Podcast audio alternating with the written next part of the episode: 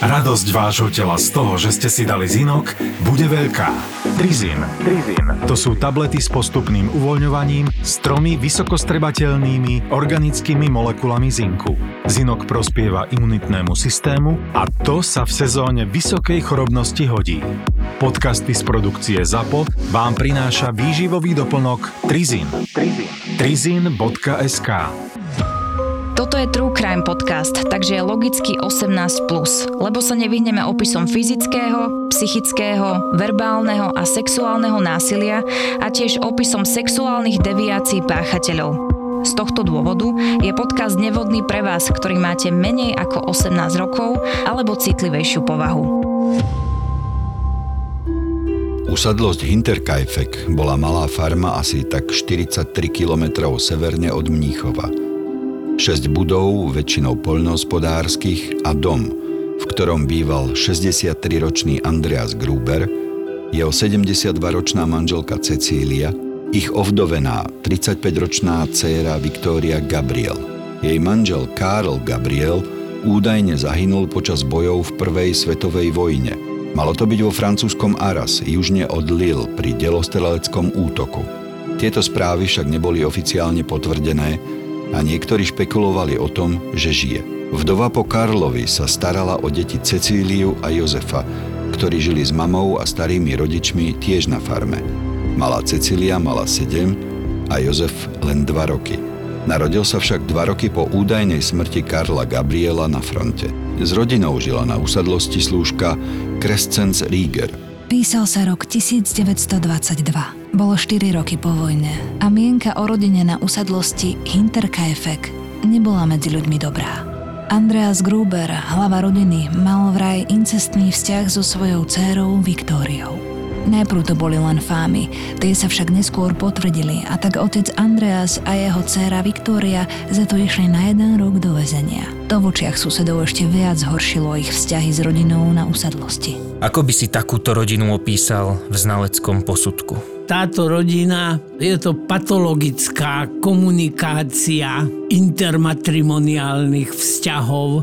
Sám o sebe incest je jedno z najsilnejších a najťažšie prekonateľných tabu v ľudskom živote, v ľudskej existencii a teda pokiaľ k incestuóznemu kontaktu v rodine dôjde k takémuto tomuto najbližšiemu, teda medzi otcom a dcérou, matkou a synom alebo medzi súrodencami, tak je to matrimoniálna psychopatológia, ktorá sa vymýka zo štandardu a je už mimo Gaussovej krivky.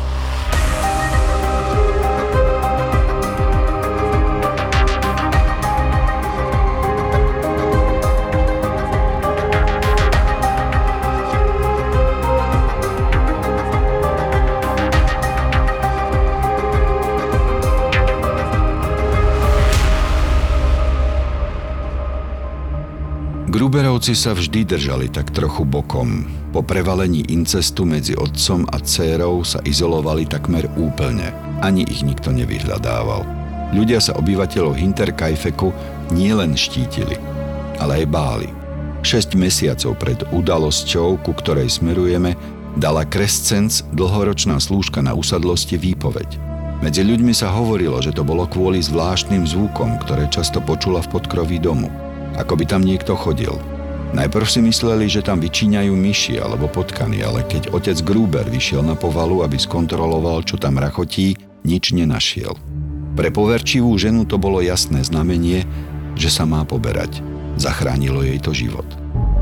Niekedy okolo 24. marca 1922 Andreas Gruber našiel v čerstvom snehu stopy. Viedli z lesa okolo domu – smerom k hospodárskym budovám vzadu, až do strojovne. Hlavu rodiny to síce znepokojilo, ale nie až tak, aby to ohlásil na polícii. Nebola to však jediná zvláštna vec. Okrem čudných krokov na povale a stôp v snehu okolo celej farmy, našiel začiatkom marca Andreas Gruber na statku pohodené noviny. Boli z Mníchova. Nepamätal si však, že by bol nejaké noviny kupoval – v roku 1922 neboli noviny niečím, čo by sa váľalo po všetkých kútoch. Väčšinou išli z ruky do ruky. Jeden výtlačok čítalo viacero ľudí. Nebola to síce vzácnosť, ale ľudia si ich opatrovali, až kým ich nevyčítali takmer do biela. Preto si pamätali, ak si ich kúpili. Andreas si však nevedel spomenúť. Ako by toho nebolo už dosť, niekoľko dní pred tragickou udalosťou zmizli kľúče od usadlosti. Kam sa kľúče stratili alebo kto ich mohol vziať, to bola záhada. Nepodarilo sa ju však vyriešiť a tak keď na farmu prišla v osudný deň 31. marca nová slúžka Maria Baumgartner, vrátili sa všetci ku každodenným povinnostiam okolo polí, zvierat, dvora a domu. Mariu Baumgartner odprevadila na Hinterkaifeck jej sestra. Bola posledná, ktorá novú slúžku v prvý deň jej služby videla ešte živú. A tu sa celá vec zamotáva. V dňoch až v týždňoch pred udalosťami, ktoré budú teda čoskoro popisované, sa na usadlosti odohrávali zvláštnosti, ako keby s nimi žil niekto ďalší bez toho, aby o tom vedeli. A on ich po celý ten čas asi sledoval. Je tam jedna taká záležitosť, ktorá nakoniec neostala vyjasnená vôbec. A to je ten padlý manžel. 100% istota o tom, že padol v prvej svetovej vojne, myslím si, neexistuje.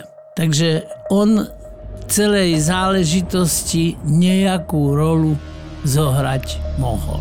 Aká osobnosť by mohla splňať profil možného páchateľa, teda niekoho, kto žil na dome s nimi tajne, bez toho, aby o tom vedeli, sledoval ich a proste žil tam nejaký čas na povale, možno v niektorých tých hospodárskych budovách. Ani nikto iný než ten, ten manžel. No potom nejaký samozrejme bezdomovec, tulák, alebo niekto, kto si vyhliadol túto, túto uschadlosť, že, že by tam chcel stráviť nejaký čas a robil to tak, aby o tom nikto nevedel. Ťažko povedať najmä vo svetle toho, o čom sa zanedlho dozvieme a čo sa teda na tejto farme odohralo.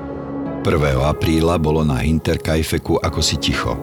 Nikto nezametal dvor, netlačil fúrik zo slamov do maštalí a keď prišli na farmu predavači kávy, u ktorých si Gruberovci roky objednávali, nikto ich neprivítal – Bratia Hans a Eduard Širovsky chceli spísať novú objednávku.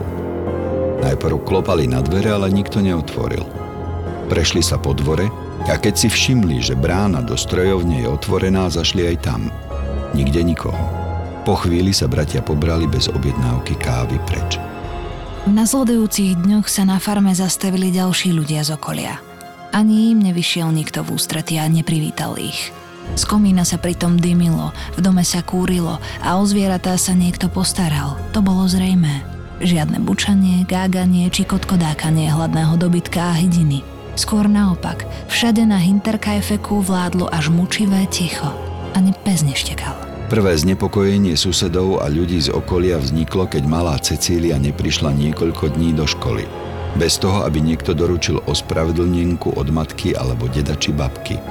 Druhýkrát sa susedia a známi znepokojili, a tento raz už vážne, keď rodina neprišla v nedeľu do kostola. Ale čudáctvo a to, že sa stránili od ostatných ľudí, všetkých zneistilo, či by mali niečo podniknúť. 4. apríla 1922 predpoludním prišiel na farmu mechanik Albert Hofner, aby opravil motor. Nevidel nikoho z rodiny, teraz však už počul štekať psa a zo stajní sa sporadicky ozýval dobytok. Skúsil počkať, keď sa však nikto neobjavil. Asi po hodine sa pustil do opravy. Trvala mu 4,5 hodiny. Potom odišiel. Reči okolo farmy sa už niesli po celom kraji. Približne o pol štvrtej po obede v ten istý deň poslal Lorenz Schlittenbauer svojho 16-ročného syna Johana a 9-ročného nevlastného syna Jozefa, aby zašli na Hinterkaifek a zistili, čo je s rodinou. Chlapci nikoho nenašli. A tak po chvíli prišiel na usadlosť aj ich otec Lorenz, ale už aj s ďalšími mužmi, Michaelom Pöhlom a Jakobom Síglom, aby pohľadali a zistili, čo sa s Gruberovcami stalo. Záujem Lorenza Schlittenbauera si mnohí vysvetľovali aj tým, že práve on je možno otcom malého Jozefa, ktorý sa narodil dva roky potom, čo na fronte zomrel Viktorín muž Karl. Všade bolo ticho a tak chlapi začali prehľadávať farmu. Nenašli nikoho, až kým nevstúpili do stajne. Tam, na sene a slame, objavili štyri mŕtve telá.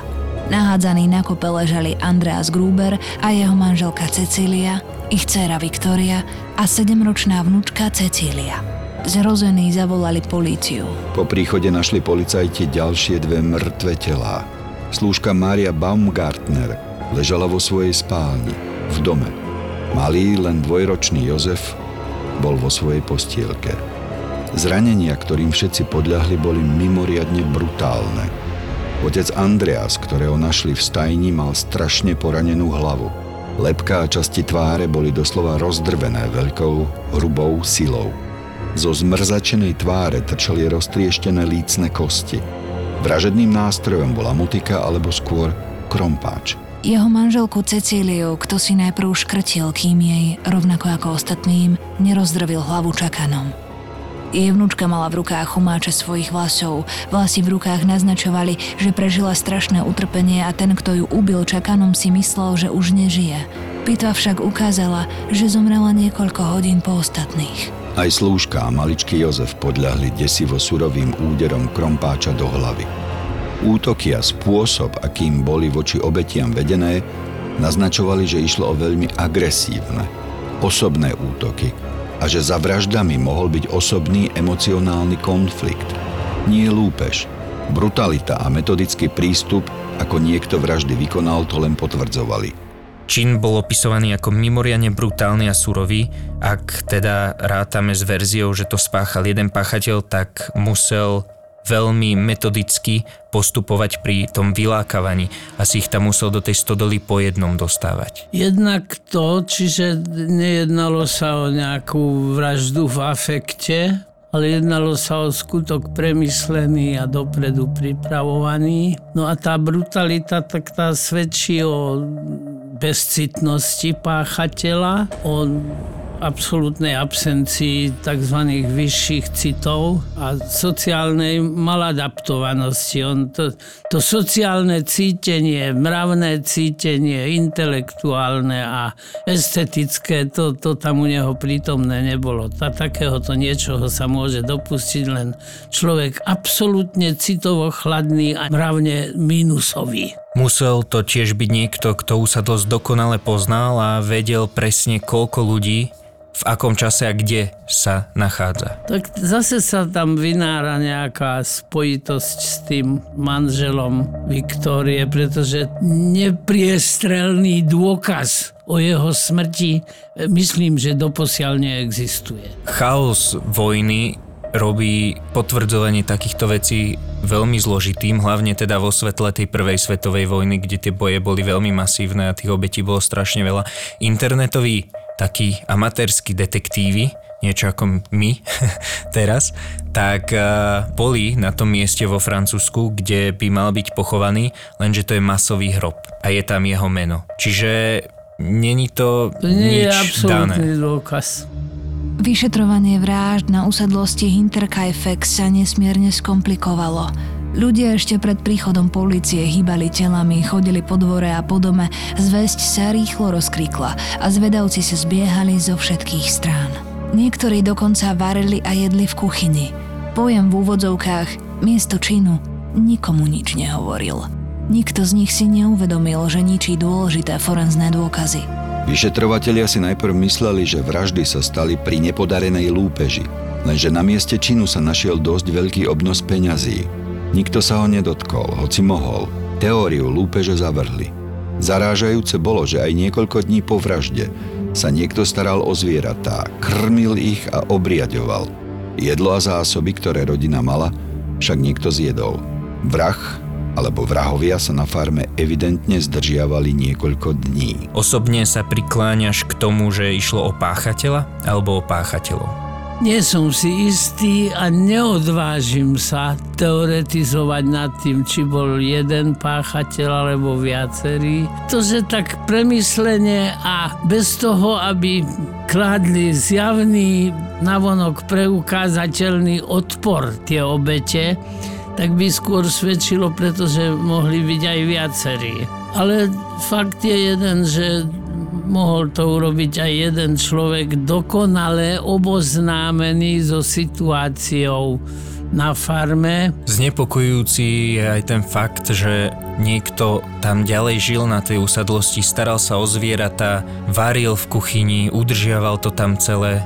To čo môže znamenať? A čo to môže vypovedať o tom páchateľovi, alebo teda páchateľoch? Neboli tam žiadne známky toho, že by sa bol býval sexuálne ukájal na tých kadaveroch. Stále mi to ten, ten sexuálny motív sa motá v malom mozgu, pretože pri takýchto brutálnych, bizarných činoch nezriedka oba, skoro by som povedal, že skoro stále toto sexuálne pozadie býva prítomné.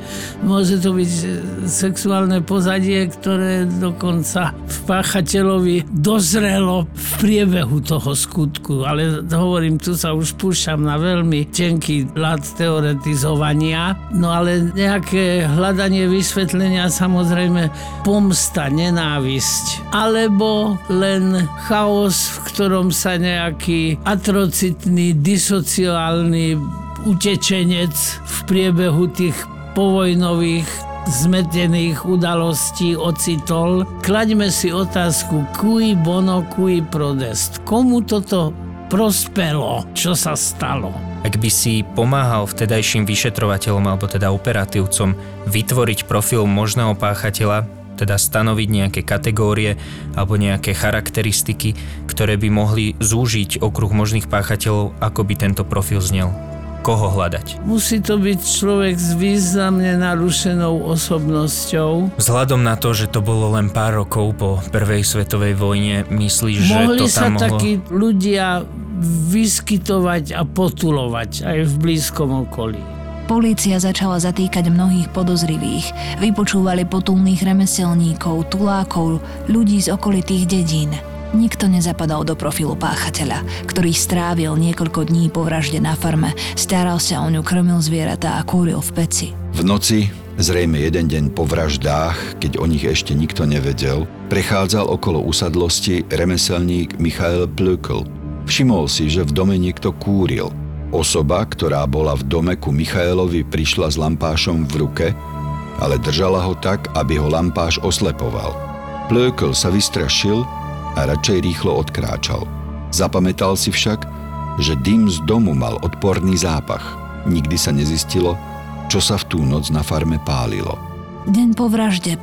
apríla 1922 o 3. ráno zbadal farmár a mesiar Simon Reislander na ceste na okraji lesa dve záhadné postavy. Keď Reislandra zbadali, otočili sa tak, aby im nebolo vidieť do tváre. Až neskôr mu napadlo, že to mohli byť ľudia zapletení do strašných vražd. S odstupom času sa dnes zdá, že hlavných podozrivých bolo niekoľko. Jedným je Karl Gabriel, manžel Viktórie, ktorý údajne zomrel na fronte. Jeho telo sa však nenašlo. Vojnoví zajaci z oblasti Schrobenhausenu ktorých prepustili zo sovietského zajatia, tvrdili, že ich domov poslal po nemecky hovoriaci dôstojník, ktorý o sebe tvrdil, že je vrah z Hinterkaifeku. Mnohí sa domnievali, že tým sovietským dôstojníkom, ktorý hovoril po nemecky, mohol byť Karl Gabriel, manžel Viktórie. Toto je teda teória o tom, že by bývalý manžel Viktórie mohol byť práve ten zodpovedný. Odmietam možnosť, že by to bola konšpiračná teória. Je to teória, ktorá môže sa zakladať na pravde. No, ak ju niekto vymyslel, tak ju vymyslel veľmi dobre. A čo mohlo byť jeho motiváciou vraždiť, vyvraždiť všetkých? Nenávisť voči tomu, čo sa v tej domácnosti dialo po jeho odchode na front. Pomsta. Mňa by len zaujímalo, ako sa on o tom dozvedel, vlastne bez toho, aby prezradil svoju identitu. V čase pred internetom, vieš, pred proste poštou, niekto by ho musel asi kryť. Mohol sa o tom dozvedieť, pretože z okolia boli iní ľudia, ktorými sa mohol poznať a ktorí ho mohli informovať ak sa dozvedel to, čo sa po jeho odchode na front stalo, tak to jeho emočnou a afektovou labilitou, respektíve stabilitou osobnosti mohlo riadne zatriasť. Závisí od toho, ako osobnosťou bol premorbídne, teda predtým, než sa toto stalo. O tom nejaké informácie nemáme. Podozrenie miestnych sa sústredilo najmä na suseda Gruberovcov, Lorenza Schlittenbauera. Hneď po príchode na pozemok musel Schlittenbauer s kamarátmi rozbiť zámok na dverách do stodoly, pretože dvere boli zamknuté. Po tom, čo našli telá štyroch mŕtvych v stodole, však zrazu Schlitterbauer vytiahol z vrecka kľúče od domu a odomkol si. Odkiaľ mal kľúč? Ako je možné, že len nedávno sa kľúče od usadlosti záhadne stratili? Je možné, že kľúč mal preto, lebo mu ho zverili pre prípad núdze ako susedovi, alebo preto, že podľa toho, čo sa pošuškávalo, bol milencom Viktórie. Keď vstúpil Schlittenbauer do domu sám, v čase, keď ešte nikto netušil, či v ňom stále ešte nie je vrah, na zvedavé otázky odpovedal a tým všetkých zmiatol, že išiel hľadať svojho syna Jozefa. Zo správy neskôr vyplynulo, že to bol práve on, kto hýbal telami – kontaminoval miesto činu a mohol tak ohroziť vyšetrovanie. Ešte mnoho rokov potom bol Schlittenbauer podozrievaný kvôli tomu, čo povedal a kvôli tomu, že poznal detaily, ktoré evidentne mohol poznať iba vrah. V roku 1925 navštívil Schlittenbauer miesto s pozostatkami zbúraného domu, kde kedysi stál Hinterkaifeck. Na mieste činu ho videl miestny učiteľ Hans Iblager, v krátkej debate mu Lorenz Schlittenbauer povedal, že páchateľ nepochoval telá do zeme, pretože mu v tom zabránila zamrznutá pôda. Hovoril o tom, ako by to sám skúšal. Bol to jeden z ďalších faktov, ktoré mohol poznať len vrah, alebo vrahovia. A na Schlittenbauera sa znieslo viacero podozrení, že rodinu mohol vyvraždiť preto, lebo Viktória požadovala od neho, ako od otca, finančnú podporu pre malého Jozefa. Voči týmto tvrdeniam sa podozrievaný sused rázne ohradil. Ešte krátko pred svojou smrťou v roku 1941 viedol niekoľko sporov na ochranu osobnosti a ako sa vravelo, za urážku nadsti, pretože ho niektorí označili za vraha z Hinterkaifeku. Vo všetkých sporoch na ochranu osobnej cti na súdoch uspel. Niekedy v polovici mája 1927, viac ako 5 rokov po vražde, okolo polnoci, zastavil neznámy cudzinec jedného z obyvateľov Weidhofenu a vypitoval sa ho na tragédiu z úsadlosti Hinterkaifeck. Potom z ničoho nič zakričal, že vrahom je on a utiekol do nedalekého lesa. Muža sa nikdy nepodarilo identifikovať. Ďalšími podozrivými boli bratia Adolf a Anton Gumpovci – na smrteľnej posteli proti ním vypovedala ich sestra Crescentia Mayer. Tvrdila, že vraždili oni.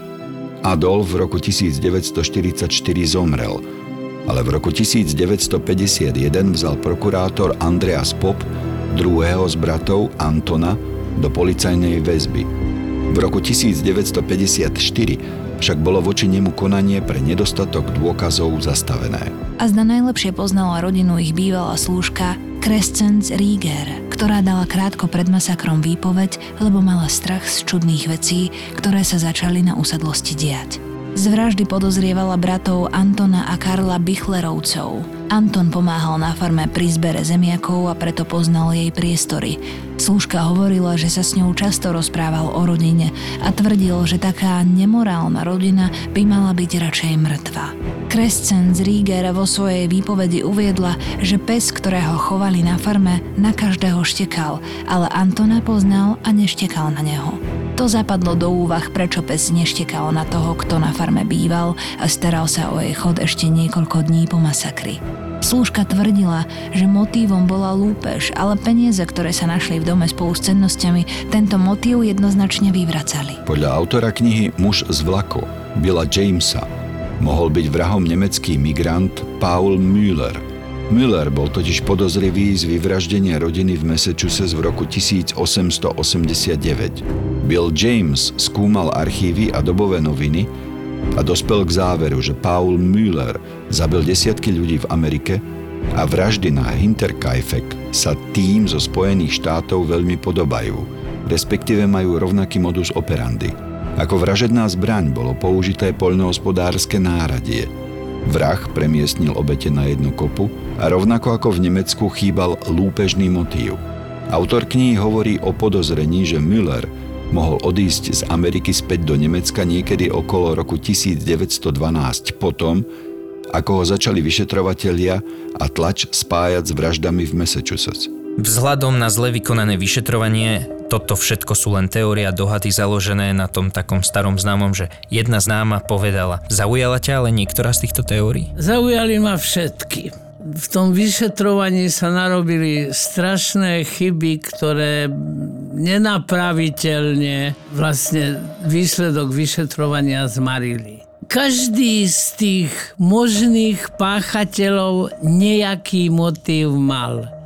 Napríklad niekto hlboko nábožensky presvedčený, že takíto ľudia sú škodní a že to pochádza všetko takéto čo sa v tejto rodine deje od satana, tak tí môžu byť presvedčení o tom, že keď týchto ľudí zo sveta odstráni, takže tým vykoná užitočný skutok. A to je môže byť dostatočný motív pre vykonanie takéhoto skutku. Stále sa vraciame samozrejme k tomu padlému manželovi Viktórie. Toho vylúčiť nemôžeme.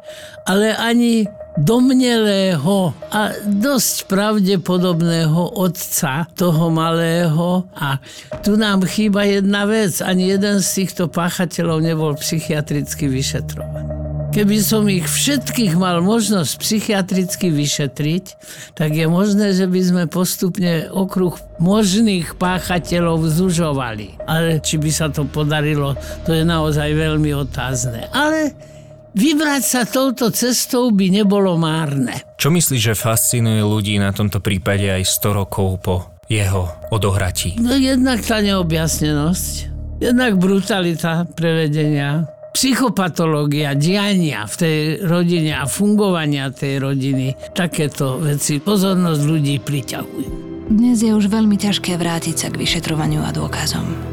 Podľa správy Augsburger Allgemeine sa v čase krátko po masakri nemeckej polícii nepodarilo zajistiť ani len otlačky prstov z miesta činu. Krátko po vraždách bola navyše celá usadlosť zrovnaná so zemou a tak už nie je možné nájsť akékoľvek vzorky DNA, ktoré by sa dali s odstupom času vyhodnotiť. Na mieste rodinnej tragédie v usadlosti Hinterkaifeck dnes v poli stojí malý pamätník, ktorý ju pripomína. Napriek opakovanému zatknutiu množstva podozrivých osôb sa nepodarilo nájsť a usvedčiť vraha alebo vrahov, ktorí zmasakrovali celú rodinu Grúberovcov, vrátane ich slúžky. V roku 1955 preto bola celá vec bez výsledku uzavretá. Napriek tomu v roku 1986 pred svojim odchodom do dôchodku urobil hlavný detektívny superintendant Konrad Müller ešte posledné výsluchy. Bezvýsledne. A tak zostal masakér na farme Hinterkaifeck do dnešných dní nevyriešený. Viac ako 100 rokov po vražde je veľmi pravdepodobné, že to takto zostane už na veky. A záhadu chýbajúcich kľúčov už nemá kto a ako odhaliť. Tento prípad je považovaný za legendárny aj v dejinách nemeckých forenzných vied a je podľa mňa takým dobrým testamentom toho, akým neskutočným vývojom tieto odvetvia prešli za 100 rokov. Nemôžem než súhlasiť, áno. Berúc do úvahy už spomínanú súrovosť vraha, fakt, že sa nám nepodarilo úplne stanoviť motív, myslíš, že tento vrah vo vraždení pokračoval aj naďalej? Nedá sa to vylúčiť. Pretože stále ešte tam tleje niekde v pozadí ten možný psychosexuálny motív jeho konania. Takéto brutálne násilie nezriedka máva psychosexuálne pozadie psychosexuálnej štruktúre páchateľa.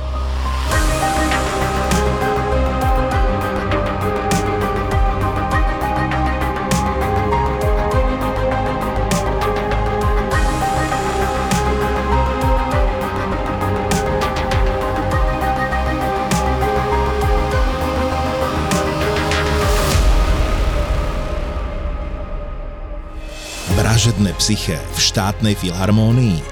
Neopakovateľné predstavenie odštartuje hlavná hviezda podcastu pán doktor Svetozár Droba hrou na klavíri.